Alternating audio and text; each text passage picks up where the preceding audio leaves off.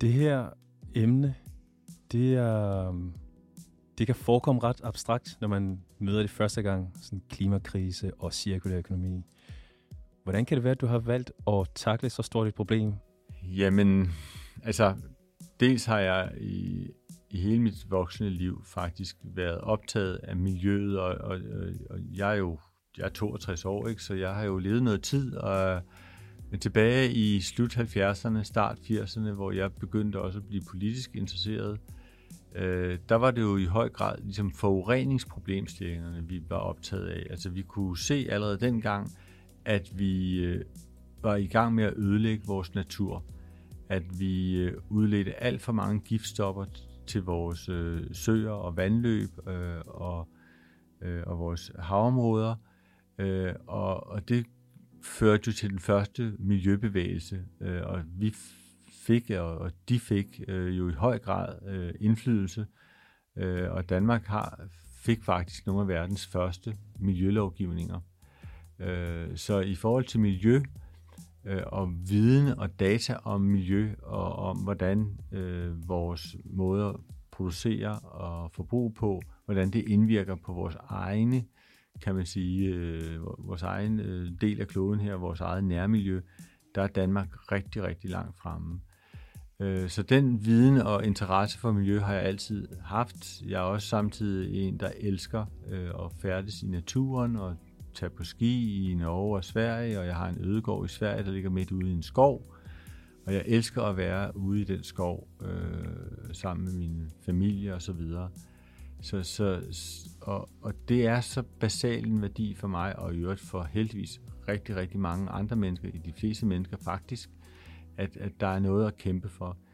Men den allervigtigste vigtigste grund til, at jeg har engageret mig endnu mere i, i klimaspørgsmål, end jeg har gjort i de her mere afgrænsede miljøproblemstillinger, det er jo, øh, fordi jeg simpelthen frygter for mine børn og børnebørns øh, fremtid. Øh,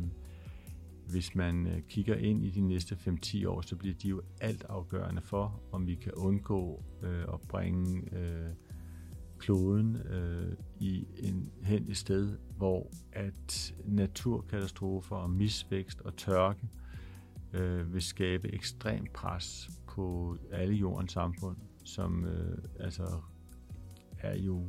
en kæmpe risiko for øh, både politisk uro, øh, borgerkrig, øh, væbnede konflikter. Der, der kommer så meget pres, øh,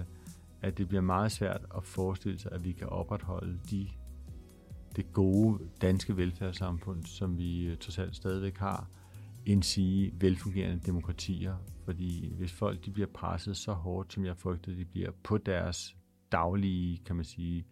levebrød, levevilkår, øh, at der opstår, altså inflationen bliver øh, noget, der bider sig fast og bliver endnu voldsommere, fordi at fødevareproduktionen slår fejl, eller det bliver vanskeligere og vanskeligere overhovedet at finde de råmaterialer, som der, vi har brug for til vores sådan helt basale forbrug, jamen så, så er det ikke særlig rart at tænke på. Så vi skal agere nu, øh, og vi skal samle så mange gode kræfter, både i Danmark, men selvfølgelig i høj grad også globalt, som vi kan så hurtigt som muligt. Og i forhold til det, som man så nogle gange bliver mødt med, jamen Danmark er jo bare et lille land, vi er jo under 1% af jordens befolkning, øh, så må jeg bare sige, at det fratager os jo på ingen måde for et ansvar. Øh, og vi vil umuligt kunne overbevise den kinesiske befolkning eller den indiske befolkning eller for den sags skyld den amerikanske befolkning om, at de også skal sørge for at få styr på deres CO2-udledning og deres naturødelæggelse, hvis vi selv bare sidder og siger, jamen vi er jo så små, så, så vi kan ikke gøre nogen forskel. Vi er et lille land, vi forbruger, vi er blandt de lande i verden, der forbruger allermest. Derfor har vi en helt naturlig interesse i at gå foran og vise resten af verden, at der er en faktisk er muligheder for at, at vi klarer skærne, at vi kan holde os under halvanden til måske 2 graders gennemsnitlig temperaturstigning, og på den måde sikre, at hele jorden stadigvæk hænger sammen.